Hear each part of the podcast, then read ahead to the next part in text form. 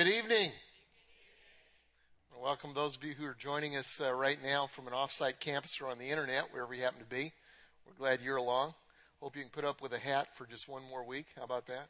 My head's healing up. It's all good. Just little tiny scabs. And uh, this week I'll I'll be brave enough to get a haircut, so it all is the same. So it's m- more about my vanity than it is anything else uh, this week. But uh, somebody asked me, "Is it wrong to wear hats in church?"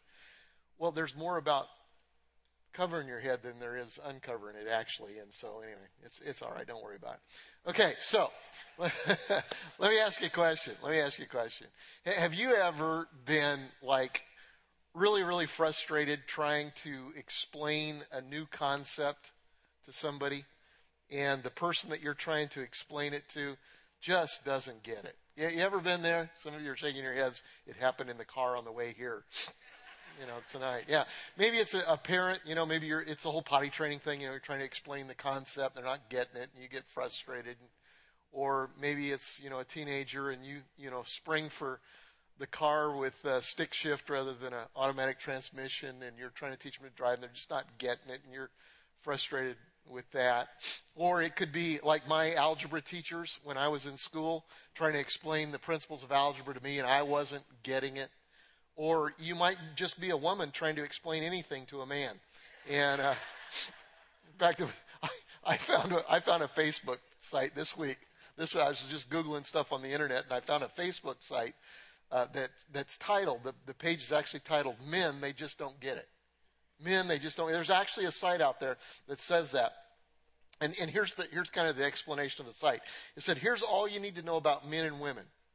Men are stupid, women are crazy, and the reason women are crazy is because men are stupid. I thought there is one frustrated woman there. There really is. But you know, she had a whole bunch of people that liked her site, so I, I don't know. I don't know what's up with that. Well, you know, we're in a series uh, right now where we're studying Galatians. I hope you're kind of enjoying reading through Galatians a little bit, uh, kind of tracking with us uh, as we go. And this week, what I want to do is I want to cover the entire uh, third chapter of Galatians, and we'll kind of uh, look at the first few verses and then pull in other verses that kind of re- relate to that. But in chapter 3 of Galatians, Paul is frustrated. I mean, you can tell it. He, he's frustrated with the Galatians church because they just aren't getting it. He calls them foolish Galatians twice. You foolish Galatians. They aren't getting it. There are false teachers that are have come in after Paul has kind of, you know, led these people to the Lord and made a good foundation of the gospel. And false teachers have come in, and he says that they're teaching a, another gospel, and it's not really a gospel at all. And we studied that in chapter one. They're teaching that it takes more than faith in Jesus to be justified before God, to to stand before God and and uh, ha- have a right or, or, or a reason to be justified before God. They're saying, you know what? It's not just faith in Jesus. You're, they were saying that the, the faith has to be supplemented by works of the law. Uh, trusting in what Christ did for you has to be supplemented by what you actually do for Christ, for God. It's God's work plus your works equals justification.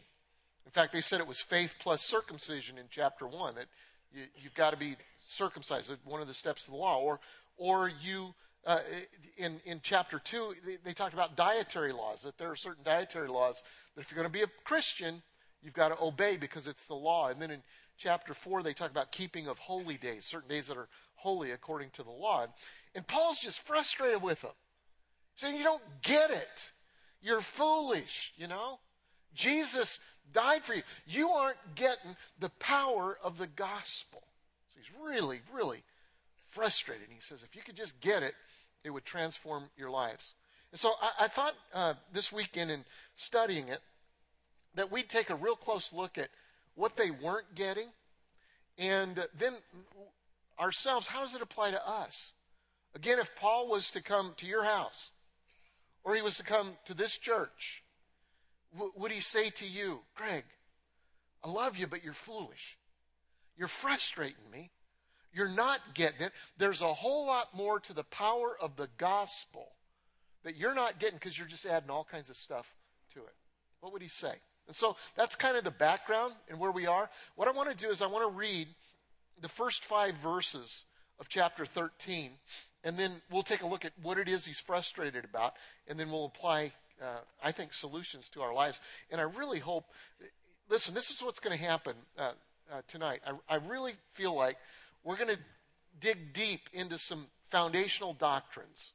Uh, we might even use two or three words that theologians use and have used down through the years. But I think it's going to come to, I, I think it's going to bring some things alive in us.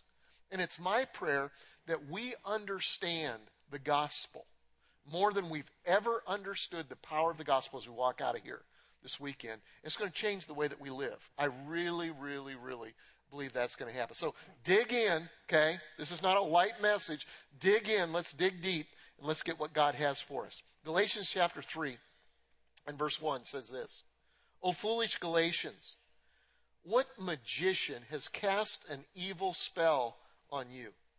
For you used to see the meaning of Jesus Christ's death as clearly as though I had shown you a signboard with a picture of Christ dying on the cross. I want you to get that picture. He says, Who messed with your mind? he's talking about false teachers. But he said, You used to understand, you used to get the significance of the meaning of the death of Christ as if I'd put it on a billboard, as if I'd, I'd, I'd put it up in a big picture. You got it, you knew it. And what happened to you? He goes on, next verse. Let me ask you this one question Did you receive the Holy Spirit by keeping the law? Of course not. For the Holy Spirit came upon you only after you believed the message that you heard about Christ. Have you lost your senses? After starting your Christian lives in the Spirit, why are you now trying to become perfect by your own human effort? You have suffered so much for the good news. Surely it was not in vain, was it? Are you now going to just throw it all away? I ask you again Does God give you the Holy Spirit and work miracles among you because you obey the law of Moses? Of course not. It's because you believe the message that you heard about Christ. So, so, so what weren't they getting? What weren't they getting? They weren't getting the power of the gospel.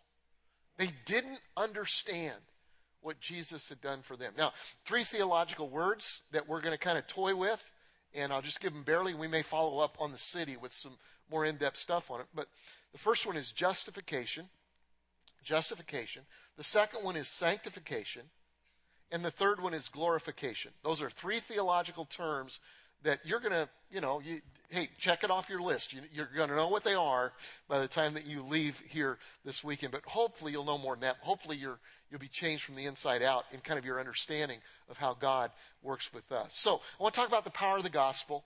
Those three words, three concepts. The first concept, in theological term, justification, is this. We have been saved from the penalty of sin.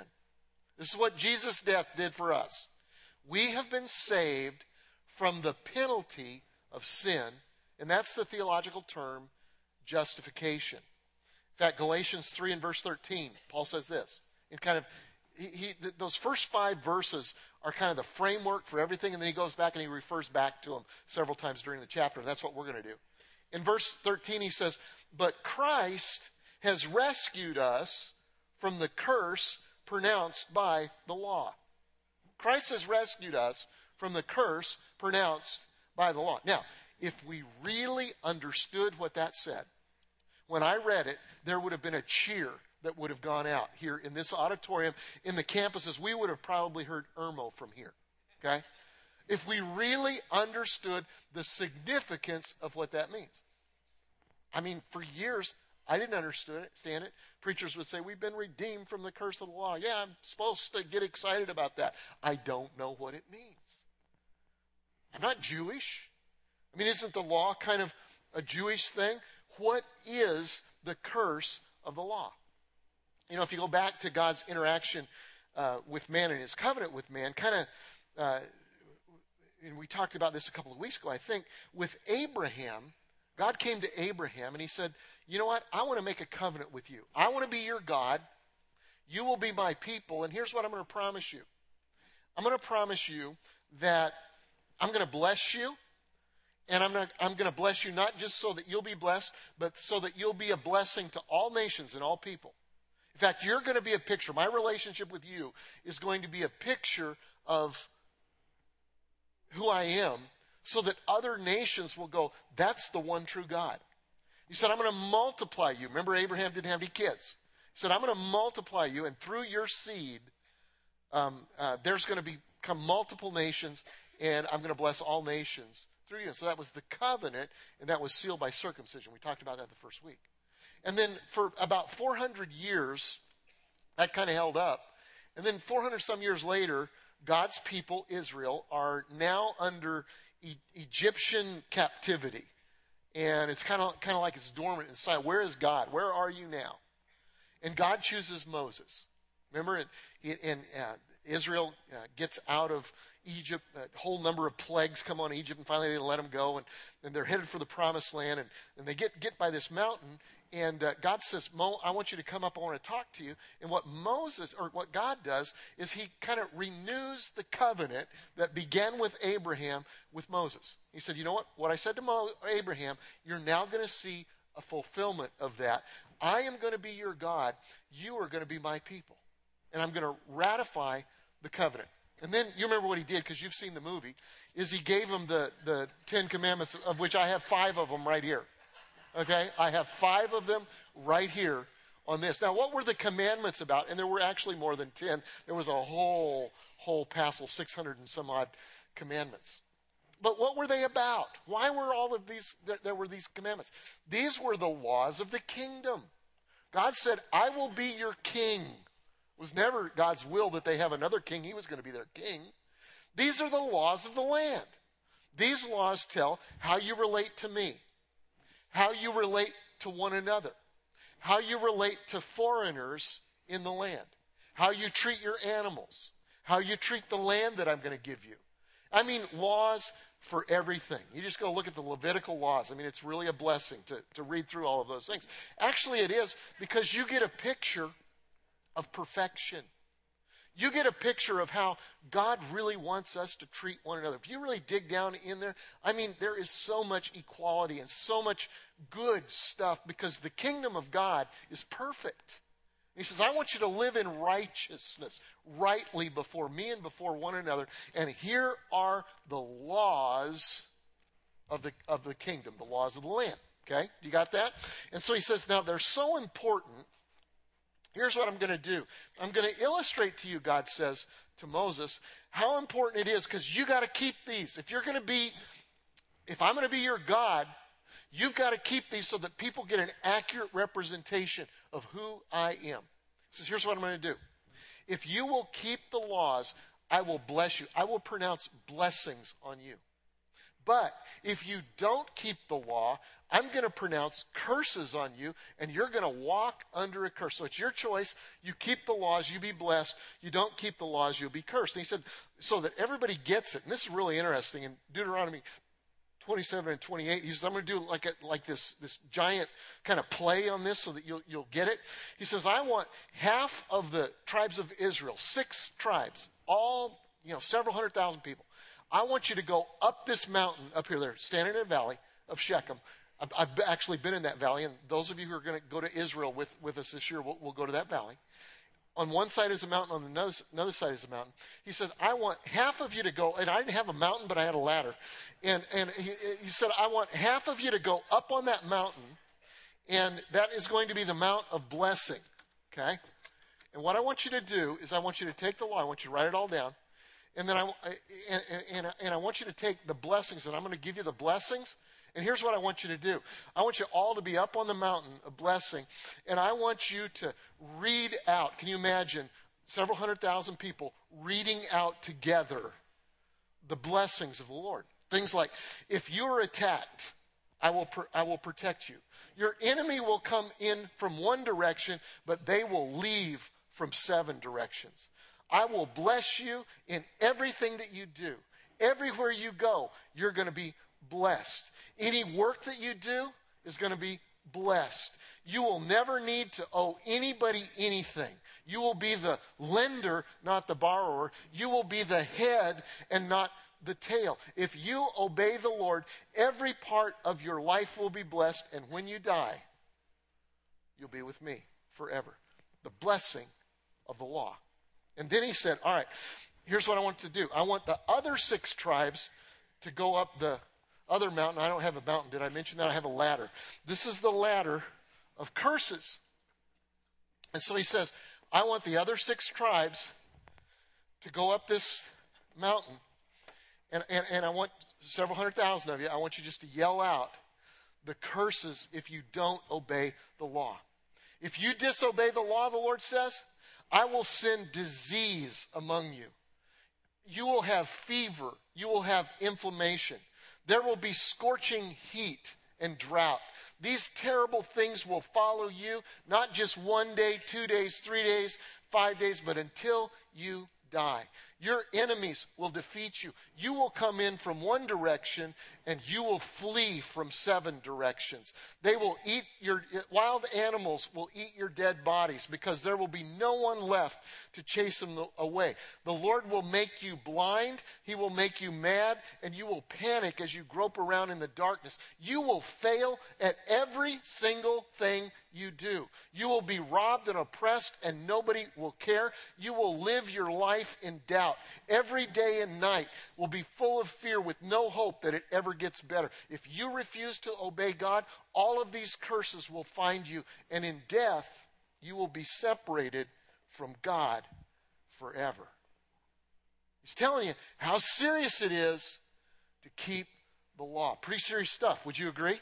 Now, the truth is they weren't able to keep it.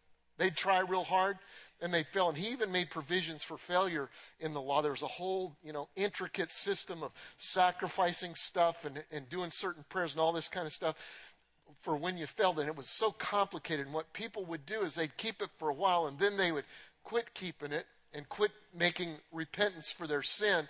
And they would find themselves under curses. Things would be hard for them. You read this story in the Old Testament and you find it over and over and over again. They would be under the curse of the law. Now, how much of the law do I have to break in order to be under a curse? How, how, how many of the 600, how many ever uh, laws that there are, how, how many do I have to break to be under the curse? Well, in Galatians 3 and verse 10, Paul says this but those who depend on the law to make them right with God are under his curse. For the scriptures say, Cursed is everyone who does not observe and obey all, say all together, all these commands that are written in God's book of the law. So if they broke even one of them, they were under a curse. Why is that important to me? Um, have you ever Maybe you've thought this, or you've known somebody that did. Uh, heard, heard, somebody say uh, when they're thinking about death, and we don't like to think about death often. Usually we do with the death of a celebrity recently. Um, Whitney Houston made us kind of introspective about some things, especially those of us that maybe grew up with some of her music. Or maybe there's a, a loved one that you go to a funeral or they're facing death, and so you think about it and you think, uh, you know, most people believe in the afterlife. In America, there are very few people that don't believe that there's anything. And so you ask, um, you know, who's God going to let in heaven? I mean, how do you know you're going to heaven? Well, um, I'm, I'm trusting that I've lived a pretty good life. I've made some mistakes, but I don't think it's anything bad enough to keep me out of God's presence. Now, where's the fallacy of that? The fallacy of that is that how many breakages of the law does it take to be under the curse? One. So good enough is, or, or close is, is, is great in horseshoes and hand grenades, but it doesn't work so well when you're talking about your eternal destiny because we're talking about righteousness here. We're talking about, and you say, well, that's not fair. Who are you to say that the God of the universe is unfair? Okay? So, so it, when you live uh, and say, uh, you know, I'm pretty good. I'm doing the best I can, and hopefully that's good enough. For one thing, that's a kind of a shaky place to kind of find yourself. But secondly, um, it puts us under the curse. It's the only place you can be because you are depending on your ability to fulfill the law of God, whether you're a Jew or not. The law of God, the laws of God in the world, and you're just not good at it. None of us are. In fact, Deuteronomy 29 and verse 19 says, Let none of those who hear the warnings of this curse consider themselves immune, thinking, I'm safe even though I'm walking in my own stubborn way. This would lead to utter ruin. Do you know anybody like that? He says, be careful. Galatians 3:22, Paul says, the scriptures have declared that we are all prisoners of sin. It's not good news. We're prisoners of sin. So the only way to receive God's promise, he says, is to believe in Jesus Christ. So my question is, back to the very first scripture, how does Christ redeem us from the curse of the law. If we know what the curse of the law is, we understand the difference between cursing and blessing in the law. How does the death of Christ redeem us from the curse of the law? The second part of, of, of verse 13, take a look at it on your outline sheet. When he was hung on the cross, he took upon himself the curse for our wrongdoing. For it is written in the scriptures, cursed is everyone who hung on a tree. I want you to see this. You, you need to get this because this is you and this is me. Here's what it says it says that we all live under the law and we all fail. And because of that, we're under a curse. We're under a curse. But it says Jesus took the curse off of the mountain and he took it on the cross. He became a curse. He paid the penalty for the curse so that you and I no longer live under the curse of the law. If we don't live under the curse of the law because we have faith in Jesus, we say, you know, I believe that Jesus died for my sin. He paid the penalty for my sin. If we don't live under the curse of the law, what do we live under? Blessings. Let me, let me give you one more. Let me give you one more. I love this verse. In fact, this verse is kind of the primary verse of why we have crosses that we go and we nail things to or pin things to at every campus. In Colossians chapter 2 and verse 14, it says, Not only did he do this, he took us out from underneath the curse, but he canceled the record that was contained or contained the charges against us. He took it and destroyed it by nailing it to Christ's cross. See, there's a record somewhere of everything you've done and every wrong thing you've done. In fact, I asked the Lord if I could use, if I could see mine, and so I've got mine on a card right here. There's about 10 things excessive use of technology, failure to complete home improvement projects um, over purchasing of man bags, um, not answering your assistant's emails. Yeah, I know who did this, okay? And then I asked him if I could see one of yours. I won't say which one it is, but I, he let me use it. And um, not purchasing multiple copies of Irreverend. Um, there's just a few things. That's an old one, isn't it? pretty funny though. But here's here's so here's what Jesus did, I want you to see this. It's the record of your sin, the record of my sin. He went to the cross and uh, he nailed it to the cross. Done paid for. The record of your sin is gone. And it's magic ink because it's your future sins too. It's, it's, it's everything that you've ever done or you're going to do was paid for at the cross with Jesus' death. And he took all of the curses of the law upon himself. He said, Father, I'll receive the curses of the law instead of Greg. And so, and, and so, and so now what do I live under? I live under the blessing. I live under the blessing.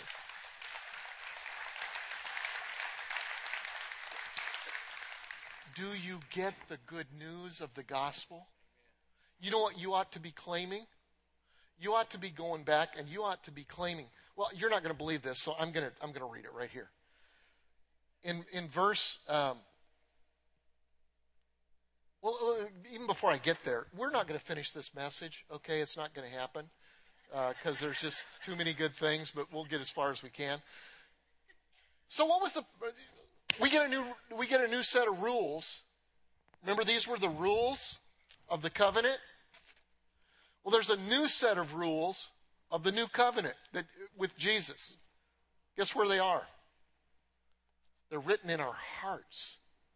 And they're fairly easy because it's this Matthew 7 12. Do for others as you would have them do for you.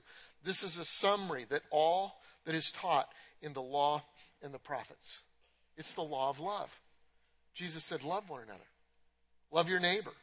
Love your friends. Love those in the community. Love those who hate you. It is the law of love. That's the law. Now, what was the purpose of the old law? It was to show us how guilty we are. In fact, Colossians 3:19 says, "Well then, why was the law given? It was given to show people how guilty they are. But this system of law was only to last until the coming of the child to whom God's promises was made. You know, it shows us. Somebody says, I'm pretty good. Oh, really? Let me get the law out and let's see how you're doing. Let's just do the top 10. Okay? You ever told a lie? You ever lusted? Don't put your hands up. Ever lusted after anybody who you're not married to? I mean, just a couple of them, we got all of you. So, so, so the law shows us how guilty we are. We need a Savior. And it also shows us how good God is. Verse 24 of Galatians 3 says, Let me put it another way. The law was our guardian and teacher to lead us until Christ came. So now, through faith in Christ, we are made right with God. And then verse 29, last verse of the chapter says this. Let me put it another way. And now that you belong to Christ, you are the true children of Abraham. You are his heirs, and now all of the promises that God gave to him belong to you. The promises of Abraham, the first covenant, that you would be a blessing. The blessings of the second covenant or the Mosaic covenant are yours. It would be right for you to go back and read in Deuteronomy 28 the blessings that come with the law. And then it would be right for you to claim them. And to tell yourself when, when the enemy comes to you and says, you know what, you're a failure. Or somebody comes to you and says, You'll never be able to do it. No, that's what the curse said. I'm not under the curse, I'm under the favor of the Lord. I am blessed in my coming in and blessed in my going out. I am the head and not the tail. That's what God says about you. And that's what Jesus Christ purchased for you on the cross. That's why we ought to rejoice in the gospel every day. And when we understand it, we'll have a better relationship with God, we'll have a better relationship with other people, and we'll have a better relationship with ourselves. That's a good time to say amen. Would you agree with me? Amen. The gospel. And you know what? That's not even all of the good news. All that was talking about is that Christ's death, the gospel, saved us from the penalty of sin and that's uh, justification. Here's the second concept. We'll try to get through this one. We have been saved from the penalty of sin. We are being saved from the power of sin, and that's the concept of sanctification. Anybody have any challenge with sin since you've become a believer at all? A little bit. say, well, I thought Jesus dealt with. Jesus dealt with the penalty. He dealt with the curse. You're now under a blessing. The record of your sin has been nailed to the cross. But now you still have to live. You're still human being. In fact, you will deal with the power of sin until the day that you achieve room temperature. Okay? Did you get what I'm talking about there? And so, but we are being saved from it. Believers not only have forgiveness of sin, but we also have the living presence of God within them. Look at what he says in verse 2 of that chapter. He says, Let me ask you this one question Did you receive the Holy Spirit by keeping the law? Of course not. The Holy Spirit came upon you after you believed the message that you heard about Christ. See, Christianity isn't just about changing your beliefs and changing your status before God. Christianity, becoming a Christian involves the coming of God Himself, God's Holy Spirit, to live in you and to work inside of you. When you receive Jesus, His Holy Spirit comes to live inside of you and He begins the change process. I remember one time my family lived on a, on a street, uh, fairly nice houses, and uh, one, one family moved out of their house and nobody ever moved into it, and it got run down. I mean, it really got run down. The weeds started to grow up, the paint peeled, there were never any lights in there. It was a blight to the neighborhood. Everybody complained about the fact that that house was driving down the values in the neighborhood. Until finally, one day, somebody moved in. And when somebody moved in, things started to change. It didn't happen overnight. I mean, first they, you know, mowed the bigger weeds and then they kind of pulled up some stuff. Then they made some definition to flower beds, and you'd see light bulbs changing and going on. Ultimately, they painted the place. Then they put flowers in. And finally, I mean, it looked like a great place, but it didn't happen right away. But there was evidence of life the moment that somebody moved in. And in the same way, when the Holy Spirit comes in you, there is evidence of life things begin to change. Does it happen all at once? No. But it happens because the power of God begins to change us from the inside out. What's the evidence of a spirit filled life? We're all to live spirit filled lives. What's the evidence? Let me give you three things that I see that are evidences of a spirit filled life. How do you know? Number one is the presence of the supernatural. Verse 5, he said, I ask you again, does God give you the Holy Spirit and work miracles among you? because you obey the law of Moses? No. That, the answer is no. But here, here's the little point I want to make is that he said, there is evidence of the Holy Spirit in your lives because there's the supernatural. He's, he's working miracles among you. If God is living inside of us, you would expect him to peek out occasionally, wouldn't you? That's kind of the new normal. The new normal that God, by his Holy Spirit, is living inside of his church. And so there ought to be evidence of the supernatural. There will be supernatural answers to prayer. One of the cool things that about my job is that I get to hear a lot of those. You guys will email me or you know uh, text message or whatever and say you wouldn't believe what happened when we were praying about such and such, whatever happened. And occasionally there is the supernatural that just pops through in answers to prayer. Sometimes there are supernatural manifestations. I want to tell you about one, really cool. I just heard this one about two weeks ago. One of my friends who pastors a very, very large church in America, and it is not what you would call um, a Pentecostal church, or as some churches are labeled, a charismatic church. It's kind of real conservative. Do you understand what I'm saying? So it's like nothing crazy goes on in this church. Every church needs a little something crazy, okay? Every church does. But that very little crazy goes on here. And so what he was doing is he was speaking in another country and doing some, some training and leading. He was speaking at this big event and he was speaking through an interpreter, which is really a challenge. I, I do it uh, periodically, occasionally. And, uh, but anyway, he's speaking through an interpreter. It's going fine. And he comes down to the close where they're going to have like a salvation time. And he's speaking and the interpreter isn't interpreting. And he's going, what's going on with that? You know, all kind of, when you're speaking, things can happen. You guys don't know it, but we're, we're, our lips are here and our minds are somewhere else. What happened? Did the sound man blow it? You know, what's going on? He, but he just plowed on through. He just kept speaking and he got to the end and, and uh, somebody else came up and they had the altar call and hundreds, maybe thousands came to Christ. This is just recently. And he said, I don't want you telling a lot of people about this. So we got to keep this quiet. Okay? But he said, I, I, I got to tell you what happened. He said, several people came up to me afterwards and they said, we didn't know that you knew, or he asked somebody, he said, Why did the interpreter quit? And he said, Because you began to speak in the language of the people there. We didn't know you knew how to do that. He said, I don't know how to do that. But you know what happened? It was a manifestation of what you read about in the book of Acts. Through somebody who didn't particularly, had never been used to like speak in tongues or anything like that. But it was a supernatural manifestation of the Holy Spirit. And you can expect things like that from time to time. I know I've had over the last um, year, I mean, I, I probably didn't have anything for, for eight to ten years before the last year. And for some reason, I've, Debbie would confirm this. I've had four or five people either write to me or say to me, You know, I think I've got a prophetic word for you from God.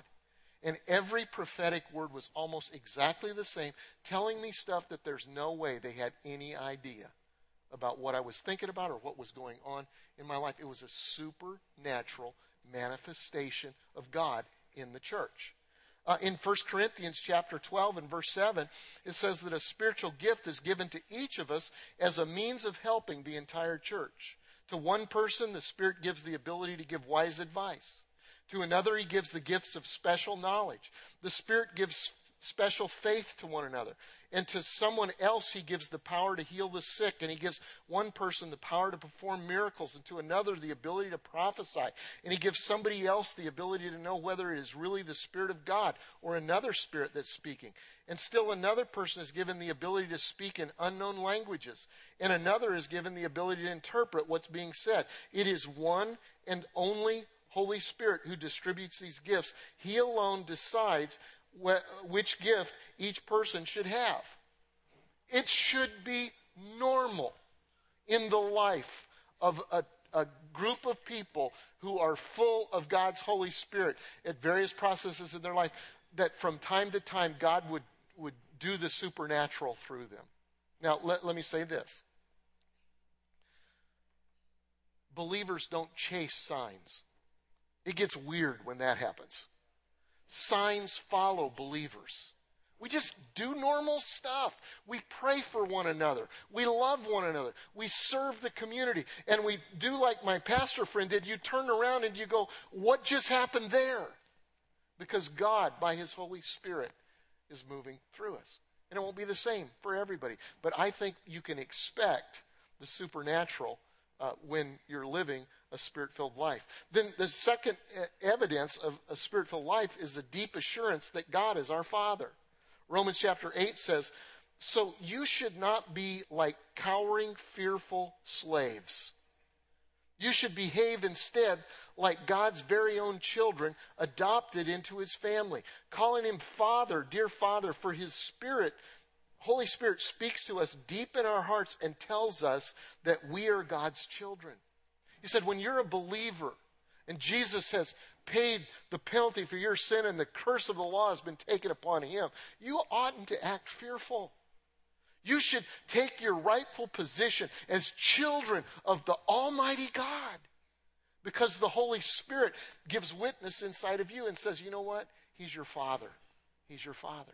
And so he gives witness to the, to the fact that we're children of God. And then the third evidence of the Holy Spirit is found in Galatians 5, and we'll deal with this whole thing in a couple of weeks.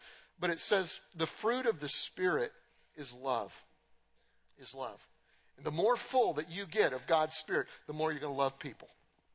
See, I've said many times here, and I really believe it's a cornerstone of our ministry at Seacoast, is maturity is not measured by what you know. It's measured by who you love. And as you become more and more mature in God, and you become more and more mature it, it, as the Holy Spirit moves in everywhere, not just turning the lights on or cleaning the weeds, but moves in everywhere, and we yield ourselves to the Holy Spirit, then we become more and more and more loving. And so, the power of the gospel is that He has saved us from the penalty of sin. He is saving us from the power of sin by the work of the Holy Spirit, and that's sanctification. The third one, and all I'm going to do is just let you fill in the blank here. Because you brought the preach right out of me in this whole thing just a few minutes ago. we will be saved from the presence of sin, and that's glorification. We will. There is coming a day, gang, when there will be no presence of sin. You know, in the little church I grew up in, we used to talk about heaven a lot. We, we sang songs about heaven and we looked forward to heaven. And that was good. We ought to do it more here. We need to be thinking about, I got a sign in my office. I've told you guys about it before that says, Have you thought about heaven today? You know, Paul says, uh, don't just think about things below, but things above. Lift your eyes, lift your thoughts to things above. It gives you a perspective for, for what's going on here. Where we made a mistake back in our day is that we just thought, well, we're just going to hang in until Jesus comes or we die and we're raptured. And God has more for us than just hanging in. In fact, here's his story. Here's the gospel story, and I'll close with this. The gospel story is a narrative. And the narrative says this there was a creation. One day God created the heavens and the earth. And he created them perfectly, just as he wished. And then there was a fall. Adam and Eve knowingly sinned and disobeyed God. As a result of the fall, there was a curse. And man was hopeless until there was a redemption. Jesus came and he died on the cross. And because of his death, I now can have eternal life. I am free from the curse of the law. The record of my sins are nailed to the cross. There is a redemption. And there is also a restoration that's in process. God is restoring everything to himself. One of the reasons that the church is here is because your story mirror, mirrors his story. You, you were created one day in God's image. There was a fall at some point, you ratified the fact that you're a sinner. Jesus Christ came, you received him, there was a redemption. And now there's a restoration going on within you, but it's not just within you, it's in the world, and God has a place for you in his worldwide restoration. There is a reason why you live in the neighborhood that you live. There's a reason why you were born when you were born. There's a reason why you work where you work because God needs you as a part of His plan of restoration. He uses you to bring love, to, to, to, restore the things that are missing in the world. You are a part of the restoration uh, process that God is doing. I don't think we just hang in there until Jesus comes. I think we renew and we restore, and through the power of the Holy Spirit, we, we are a part of restoring all the things that are good. But never forget that there is coming a day that Jesus will come back. He is coming back. And in that day, sin will be obliterated, and we will reign forever and ever and ever and ever and ever with Him. We will be glorified someday. That is good news.